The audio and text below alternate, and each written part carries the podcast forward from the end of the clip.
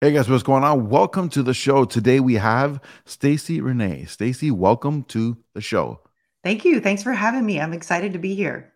Absolute pleasure. So why don't we start off the show with a brief bio of who you are, what you do, and how you got here? Okay, that's a loaded question. So we'll start. I'm actually a serial entrepreneur. So I've had 5 businesses over the last 20 years. Currently, I have 2 businesses, 3 products, 4 brands, and a patent and 1 provisional patent. So what we do is we bring new inventions to life with our company that we do now. Everything I do at this point, at this stage in my life, is creating business to make a social impact. So we actually, all the business that we're doing right now is focused on how can we make a social impact? How can we make life better for humanity? How can we make a difference in the world we live in? But a little bit about more of my history, where this comes from. I'll give you the Reader's Digest version. I had a really, really great business. We had invented a product that was patented and we were selling it through big box retailers across the United States and in 7 other countries. We were running about $5 million in revenue through that company on an annual basis. And what happened was we ended up getting hit with a lawsuit from an ex-employee. And what happened next completely changed everything about my life. The lawsuit lasted a good 4 or 5 years. Subsequent after that was the bankruptcy. Subsequent after that was the divorce, losing my husband. So in a matter of about 10 years, I went from the height of success, having the lifestyle that I had dreamed of, to starting from scratch as a middle-aged single mother. And I say starting from scratch, but it was actually about $500,000 in personal debt, walking away from that entire situation. So it was completely devastating. And so I had to start completely over. And what happened at that point in time was I decided, I had read a book, and I don't know if you've read this before, but a book called The Surrender Experiment by Michael Singer. And have you read that book? I have not, but that sounds interesting. It was a very interesting book. He writes this whole book about his life, and he had decided early on that he was just going to surrender to life and follow the path of whatever life brought him, and he would just take the next right step in all of his endeavors. And he ended up he was a multipreneur. He was a serial entrepreneur, so he had several businesses throughout his lifetime. The last one actually went public. So it was a publicly traded company. So he had big, big success, all in the state of surrender. And at that point, you can imagine I was beat up pretty good and feeling like, okay, I'm starting from scratch. How am I going to dig myself out of $500,000 in debt? Like, that was the big question. And I decided at that moment that resonated for me. So I just said, okay, you know what? I'm going to surrender to life. I'm going to do a surrender experiment of my own because I have nothing to lose. And I went into the surrender experiment. And interestingly, a couple of years before that book, I've been introduced to human design, which is a wisdom system of information that gives you a blueprint, an energetic blueprint for who you are and how you're designed to make decisions. And so I was also experimenting with that. And what human design says is that if we make decisions with our mind, we're using that conditioned part of who we are. And so if we're bringing something new to life, and we can't use the same conditioning that we had from the society of the past. So in order to make decisions correctly, for me, it was using my gut. So going with my gut. So I started just making decisions with my gut, moving forward, the next right step, according to what my gut said, yes or no. And I would follow the yeses and turn away from the nos.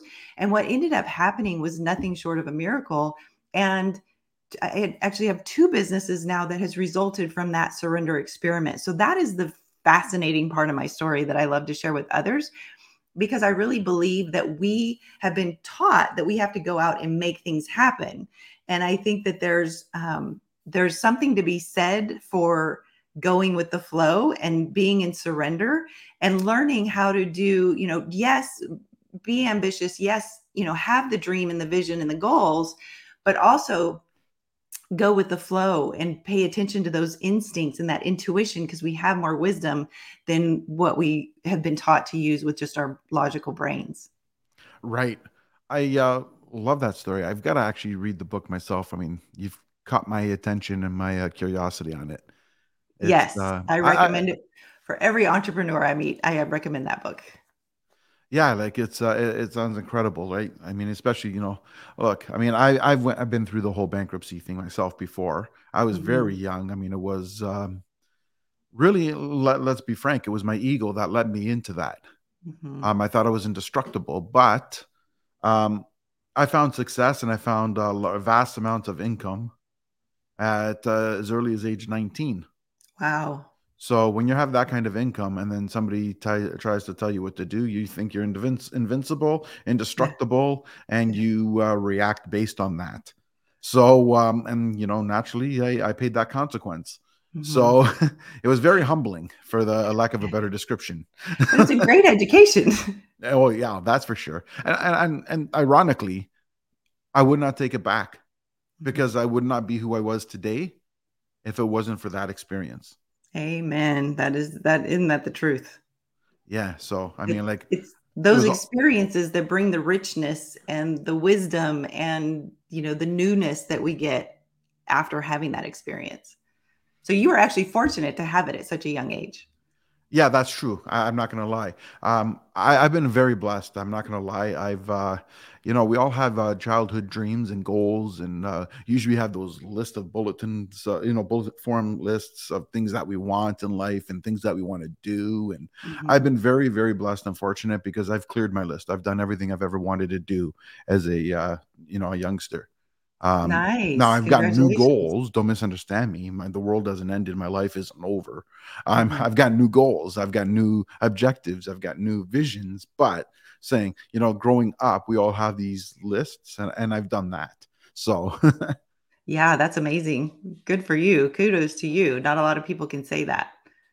True. Yeah. So I'm very grateful. I'm full of gratitude that way. That's fantastic. And now you can create and do new things without the pressure and stress of the younger days when you're still trying to achieve it all. Exactly. So going with your experience here, so you went $500,000, and it was sparked by a lawsuit. Yes. That's interesting in a sense. Not sure. Not sure if I want to dig into that or not. Well, I can say make sure your contracts are done and they're tight, and that you keep the original contracts in a safe and secure location. That's what I could say about that. But we talk about ego, because ego, a lot of us, myself included. We come in with a lot of ego. We're powerful beings. We know we're powerful. We know we can do things. And so until that ego is tempered through life, however it gets tempered, each person is different. Each person has a different curriculum, and each person does it at a different age and a different stage. But it was definitely the ego that kept that lawsuit going and going and going. And what I learned is lawsuits aren't necessarily about what's right and wrong and what's just and what's unjust. It is a lot of maneuvering. It's a lot of manipulation. I mean, there's just a lot of stuff that goes into a lawsuit. And we literally had, I'll just say this, we had an attorney that, because we were green, we'd never been involved with a lawsuit before. And we unfortunately had an attorney that took advantage of that. And so he would really just call and just get us all riled up about, we were mad, we were angry. It was not right what was happening to us. And so he would spend hours just, start stoking the flame of that emotional fire. And it made the lawsuit last a whole lot longer than it should have or could have, had we had someone that just, was really logical and said, hey, look, yeah, it's not right. Yeah, it's not just. And you can fight it. It's going to cost you a lot of money. It's going to take a lot of time, and you may or may not win. But our egos were engaged quite a bit in that fight. And then subsequently the divorce. And then there was a whole fight around the divorce and the business and all of the things that went in that. And there was a whole lot of ego.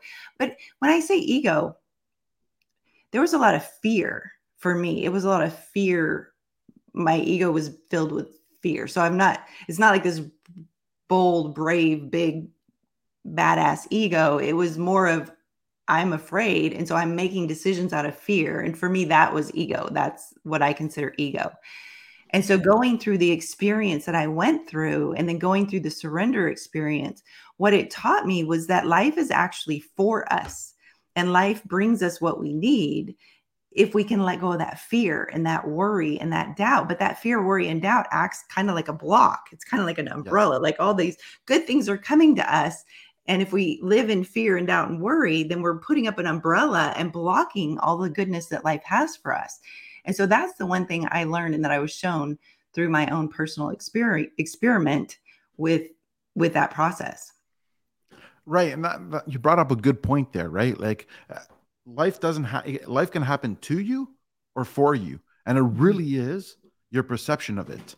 And it if you allow the fear to control you, and you allow your ego or fear or any form of emotion like anger, and you allow that to control you, life happens to you. Yes. Because of that. Mm-hmm. And it's like, it takes a lot of, I want to say focus, a lot of drive to be able to overcome that and to move past it. And I guess that's where the book helped you learn. Yeah, the book and the experience of it. Because you could tell me all day long, life is for you. It's okay. Relax. I couldn't. That just wasn't in my. It wasn't in my knowledge. It wasn't in my database to relax.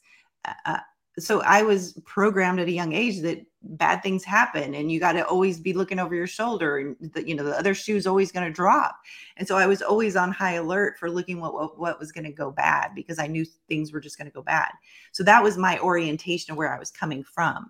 So to come out of that and move into this space of like trusting life and knowing that life is for me, it really took an experiment, and it took kind of that magnitude of events transpiring before that for me to actually surrender and say, okay, now show me, and allow myself to go through that process where I could start relaxing and seeing, it was one thing would come and it would work out. And it was like, I didn't even try. I didn't even strategize or figure out how to make that happen. It literally happened to me or for me. And so then it was just like, there was the next step, and it was just a little bit, I surrendered a little bit more, and I surrendered a little bit more and a little bit more. And through time, over time, seeing that over and over and over consistently, that life kept bringing me things that were for me, and that I could relax and learn to trust that. Makes sense. So now brings up a good point here, right? Like, again, you came out, like a lot of people would be, what's the word I want to say? I would kind of say, like, not very many people would try again, for a lack of better description. Some people at that point in time would take the lesson. Some people hold on anger. Some people don't. Some people learn to move past it. Many people would try to just get another job and move on and kind of give up on entrepreneurship. But yeah, I believe that the success comes after the event. And at that point in time, for you've created two businesses. So how did that come about exactly? Like, maybe get into what are those businesses and how did you come across them? Sure. I would love to talk about that, because you're right. The first business, it was complete accident. It was me and three of my friends who were also business owners. We were talking about how lonely it is to be an entrepreneur, how lonely it is to be the business owner, because we can't talk to people about what the situations we're dealing with. If I tell my neighbor or my friend, oh my gosh, I don't know if I'm going to be able to make my $50,000 payroll on Friday, their eyes just kind of roll back. They don't know what to do with that information. I can't talk to my employees about that. Sometimes I can't, some people can't even talk to their spouse about that. So we really are a lonely group of people. And so we decided we were just going to get together once a month and talk about our businesses and talk about the things we couldn't talk about with anybody else. And so we started meeting together on my dining room table, just the four of us, and each person would get an hour of the group's time, and we would just work on each other's businesses together. And a year after doing that, for a year, we do it once a month, get together, have a little powwow, and then we drink wine and eat charcuterie boards and visit. After a year's time, every single one of us was completely different. Our confidence level had gone through the roof. Our businesses were on a trajectory that we couldn't even explain. There were so many positive benefits that came from that time together, and it just lit a fire inside of me. And I had this strong desire to bring that to more women. And so it was literally a mastermind is what it was. And so then the next year I just said, well, I'm going to invite more women. So we had invited 12. So then we sat around the table with 12 women, and the same thing happened.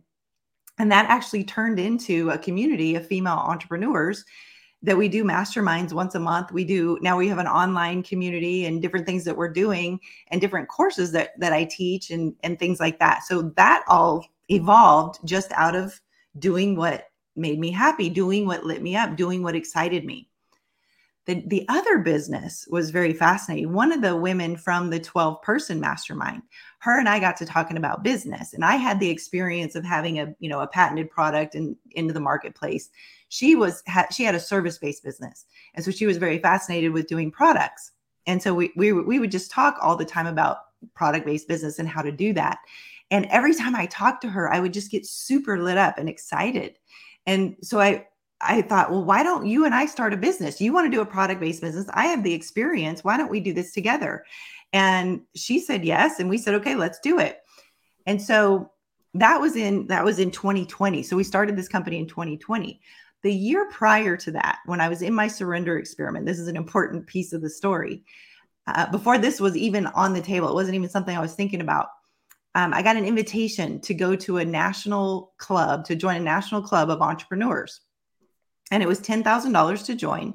And they had different meetings, once a month. And then they had a lot of online stuff. And I was really super lit up. Like, the invitation lit me up. And that's, to me, according to my human design, I'm supposed to follow those things that light me up.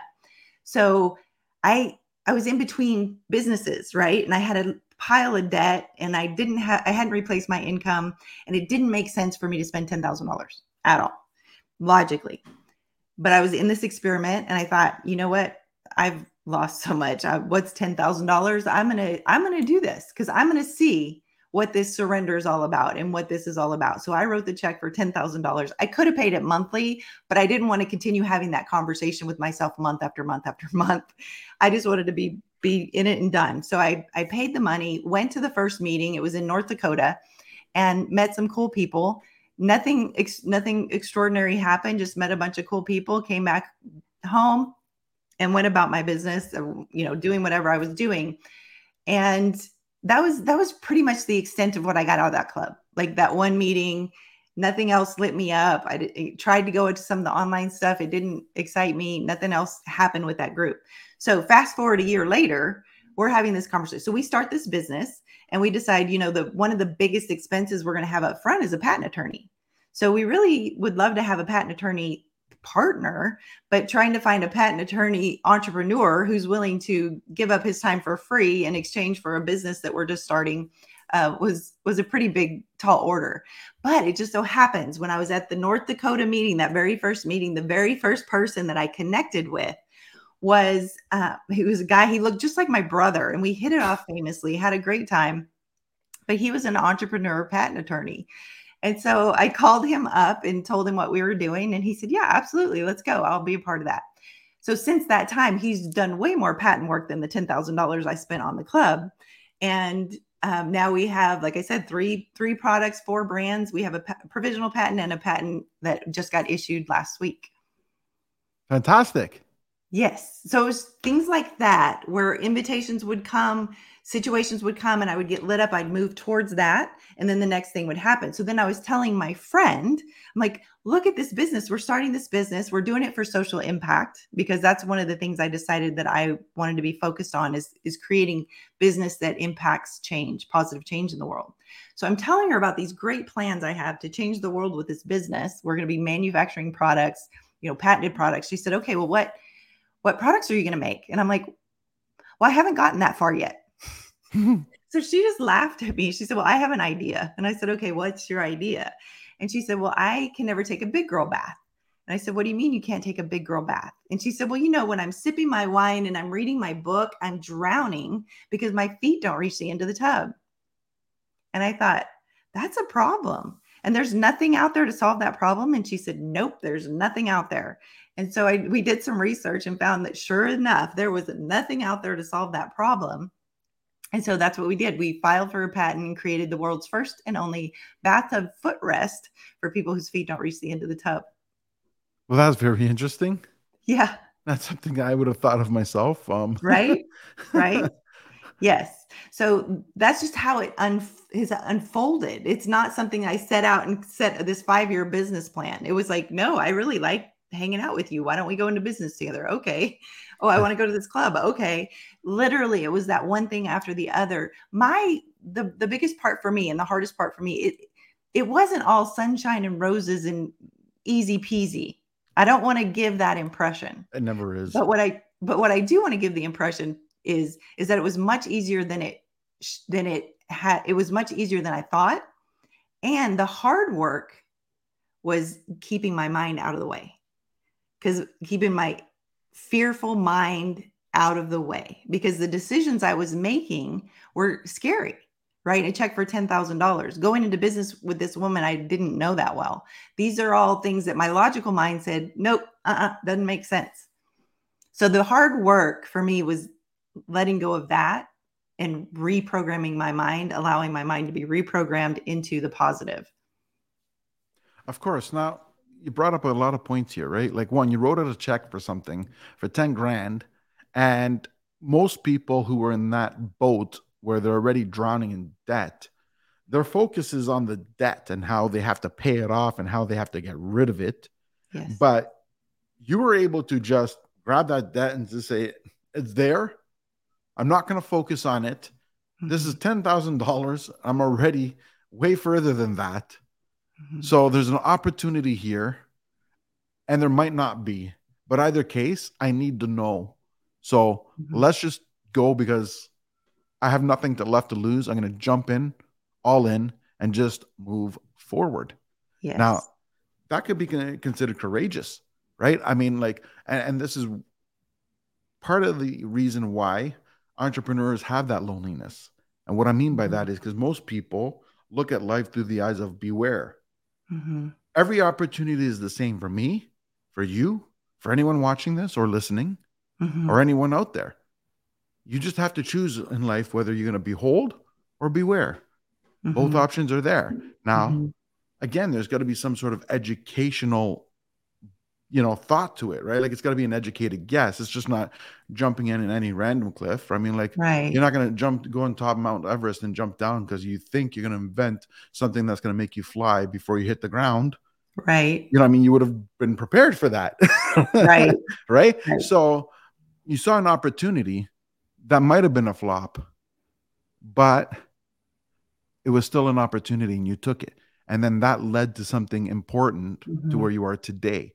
Then it seemed like it based on the story, it seemed like you came back from that event and nothing transpired or nothing of value came from it. Mm-hmm. So you didn't let that stop you either, which is very important. Key point. Right. So the other message here is when you have a dream and you have a focus, you're going to have to try a lot of things. You keep moving forward and you keep learning. Mm-hmm. Nothing is a failure unless you stop. Mm-hmm. Right. That's a good point. Exactly. So I admire the fact that you were able to continue forward and you did find somebody through that connection because of what you did and where you've been. Like every business, and correct me if I'm wrong, this has been how I've experienced business. I find business is about relationships, about the people you get to know, learn, and grow with. It's who you are. Your network is your net worth. You know, it's who you are, surround yourself with. And if you never try something new, you never reach beyond what your comfort zone is, and you keep doing the same things over and over and over, you're going to get the same result you've been getting all along. Mm-hmm. Yes. So, yeah. And so, kudos to you for going beyond that comfort zone and finding opportunities and looking for it and realizing it when it's in front of you. You had a problem and you found a solution. Yeah. And, I do want to speak to that just a little bit, because Absolutely. You brought up a good point that it's and that's what I try not to, I don't want it to seem like it's just airy fairy, just, go with the flow and never. I started meditating 13 years ago, daily meditating. And what that did for me was it gave me clarity to tap into the wisdom, like I said, in the gut, you know, the gut instinct. We have neurons in our gut. We have neurons in our heart, just like we have neurons in our brain. But we're trained in the world we live in today to only use our neurons in our brain. We're not trained about the neurons in our heart and the neurons in our gut. And so what happens is we overuse our brain and we don't tap into this gut instinct. And entrepreneurs typically do tap into that, because otherwise, how are you going to bring something new to the world if you're not tapped into that? What the meditation did for me, though, it helped me disconnect from the thoughts that would keep me from following what was correct when I knew it was correct for me in my gut. And you know that, you know, you hear that. Oh, I knew, I felt it in my gut. I should have went with that. And dang it, I wish I would have. Or I knew my gut told me not to do that, and I did it anyway, and I regret it. Right? People say that a lot. So it's really learning and training yourself to listen to that gut instinct. And then when you do that, that's when the life force energy just wraps around you and brings your visions to life with a lot of power and ease. Right. See, going to that gut feeling, this is one thing I've learned in my life, or I believe at least. And I mean, I think it touches upon around, you know, we all have a different way of looking at it, but it touches around the same point. Yes. And the way I look at it is I believe that our mind and our vision and our senses work a lot faster than our conscious can process. Yes. And what happens is when we get that, sometimes you meet somebody and what ends up happening is the idea that they're trying to share with you sounds so great, but you got this pit in your stomach saying, don't do it. Don't do it. I don't trust it. I don't trust this person. It's not that you don't trust the person or you don't trust the idea or you got a bad feeling. What happened, as I said, your senses detected something that your conscious didn't detect. And what happens is you don't know what it is because it was a split second that it caught on. And it's trying to tell you, hey, you're missing something here. You know what I mean? So, and that's what I believe that gut feeling is the fact that something your senses caught that you haven't been able to process. Yes, it's those neurons that are working, they're firing, right? Those neurons are processing information. They're constantly, and those neurons can process energy. So it's processing the energy. You're reading the energy of the person, and your neurons are processing that and giving you that pit in your stomach. And I'll tell you, if you backtrack to the beginning of time when this whole previously to the lawsuit was for an ex-employee. When that employee got hired, he was not hired by me. I knew in the pit of my stomach, it was wrong. It was a wrong hire. It was not somebody I would have let be in the business, but there was somebody else that was in charge of that. And they talked me out of it. So case in point, exactly. You're exactly right. We can read information with those neurons that are in our heart and our gut.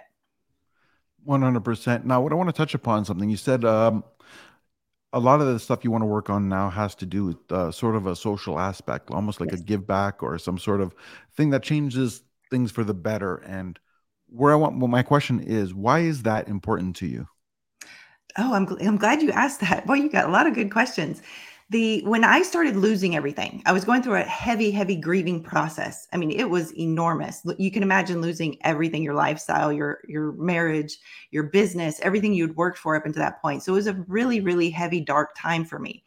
And in the beginning, I started coping with it by, you know, having a glass of wine or having a bottle of wine or drinking or eating some ice cream, right? I started numbing the grief that I was going through. And I realized early on that that was not sustainable. I needed to find another mechanism to cope with the enormous grief without damaging my body and hurting my family further.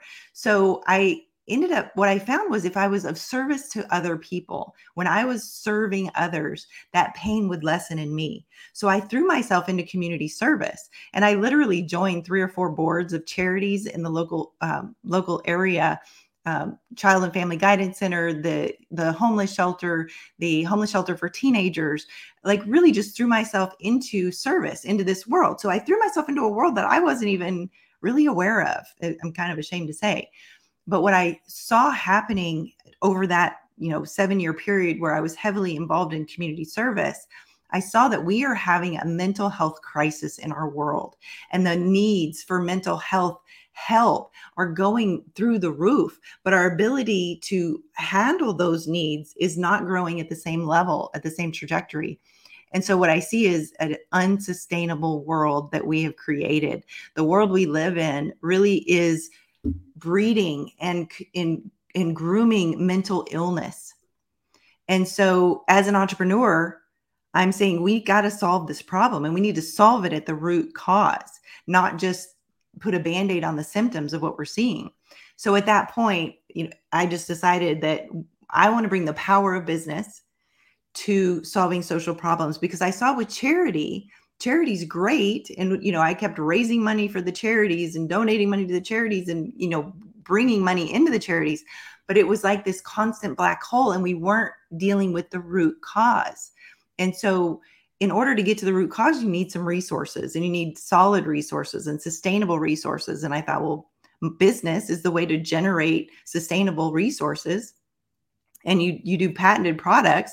You're the only one in the market with mass market appeal. You're going to make a lot of money. So if we set up that kind of business, we can make a lot of money. We can start addressing these problems at the root cause. And part of what we're seeing is we're seeing mental illness in children as young as 5. And this is definitely a sign that we have a problem in our society. So my thought is we can solve the mental health crisis we're in one generation if we can get to the children. And how do we get to the children? We get to the children through their parents. So in this manufacturing plant that we're building out, this is the bigger vision for IEP to Market. The manufacturing plant will actually wrap support around parents with young children. So our employees will be everyday people, right, that have young children. We'll have a daycare on site for their young children to come and where we can nurture them and love them and grow their brains. We'll have a commercial kitchen on site that provides breakfast, lunch, and take-home dinner so that the kids are getting the nutrients that they need, the parents are getting the nutrients they need, and it takes a load of stress off of the parents. So that way we're wrapping support around them. Also, part of this is what we're seeing is a lot of single moms that are in a position to where they have to decide, when I have a sick kid, am I going to stay home and take care of my sick kid and lose my job?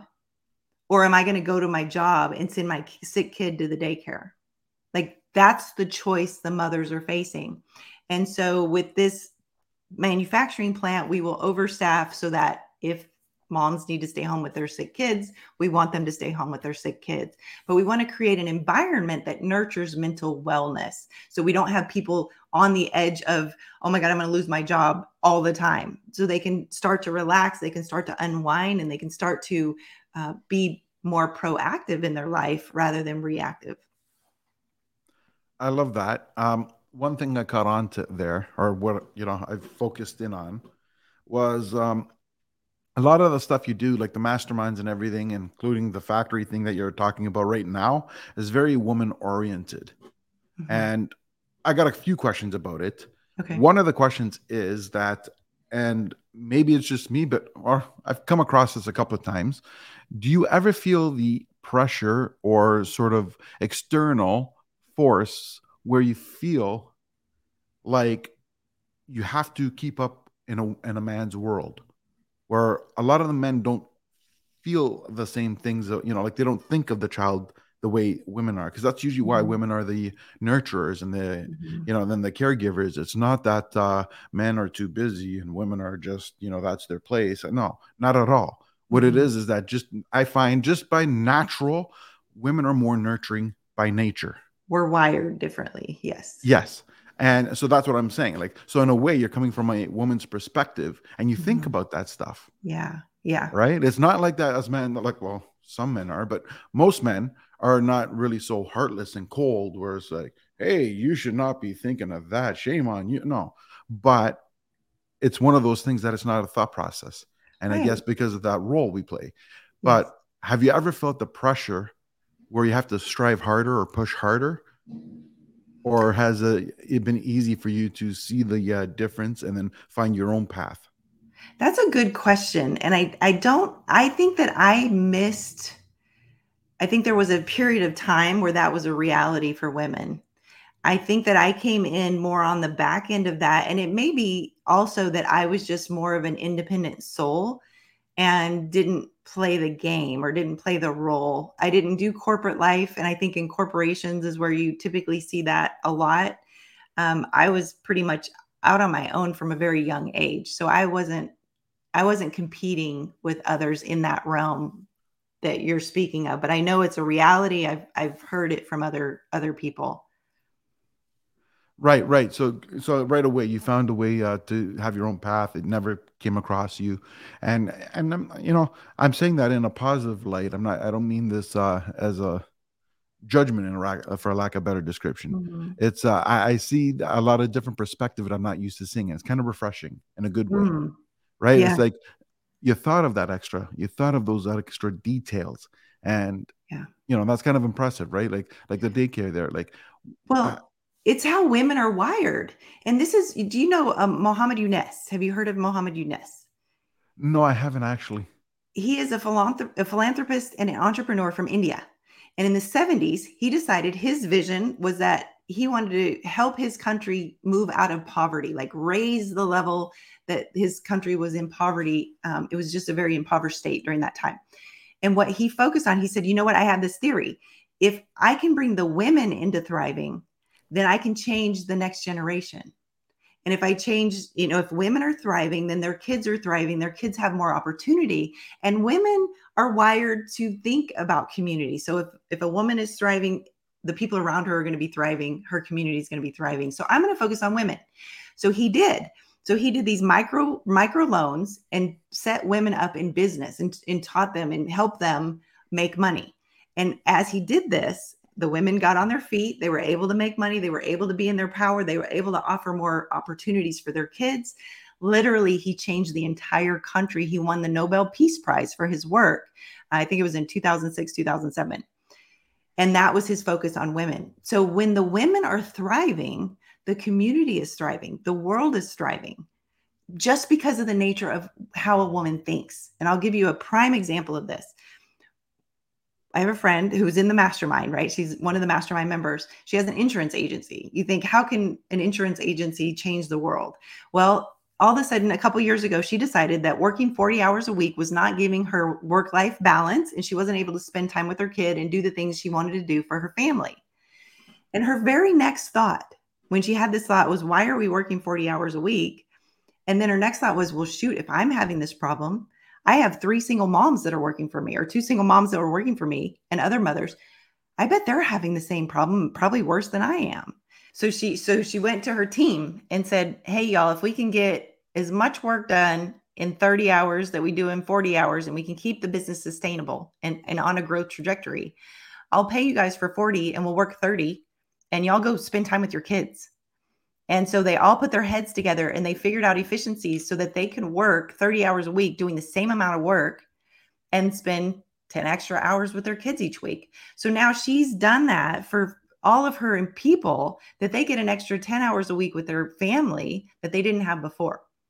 And so as that spills out and other employers see this and they think, hey, wait a minute, if we add more efficiencies, we can work less, not more, right? We can work less and make more.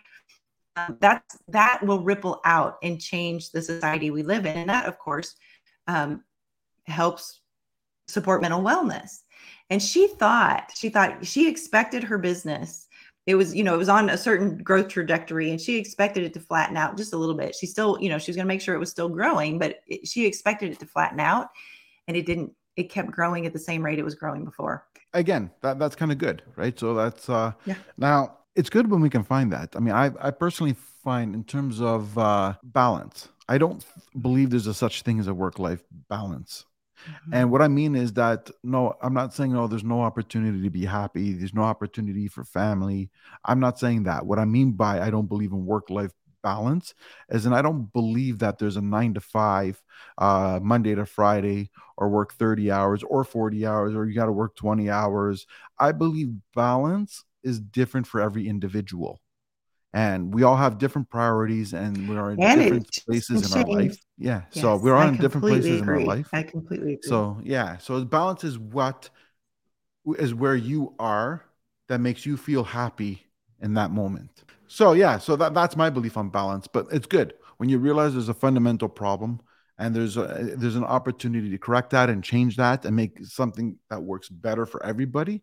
That's a great opportunity. Mm-hmm. And having the ability to spend more time with your kids when they're 3, 4, 5 during those really, really rich developmental years is impactful. Agreed. Again, you know what? That's the thing, right? We all focus growing up. We all focus on material. You know what I mean? And, I want to have X amount of dollars. I want to have, and everything we list, most of our goals are materialistic. Why? Because we're young and think we have the world ahead of us. We don't realize that the most important asset that we have, not only to give, but to maintain and enjoy, is time. Mm-hmm. It's the one thing that can never be replaced. So true. So true. And we learn that through experience, though, it seems. Exactly. So it's good, though. I mean, it was good for your friend who recognized that it was a problem and it wasn't working, made an adjustment. Mm-hmm. Yes. So going forward with all this, like with that being said, what would, like with all your new plans and all your products coming out, where do you see your biggest problem being, or like your biggest hurdle? I wouldn't say problem because problems are solvable, but hurdles can, are things to work towards. I'd say the biggest hurdle right now is raising funds. Because we're not using traditional investors, because what do traditional investors want? A return on their investment. And we want to keep the profits in the company to do these social impact stuff that we want to do. So for the first phase of fundraising, which was $80,000 for the molds, we went out to the community and found 10 community members that believed in the vision, that wanted to see, change in the environment and what we're doing. And they each invested $8,000. And so they were we call them the founding members. So we raised the first $80,000 with 10 community members. Phase 2, we're actually going to be doing a subscription service. So we're going to have anybody can have a subscription to our product line, and we send out a product of the month. So through that, we'll develop somebody will join the subscription, pay a flat rate each month, and then they get a product each month in exchange for that. And so what that does is it builds up ongoing revenue to help us pay for subsequent products that we launch in the future.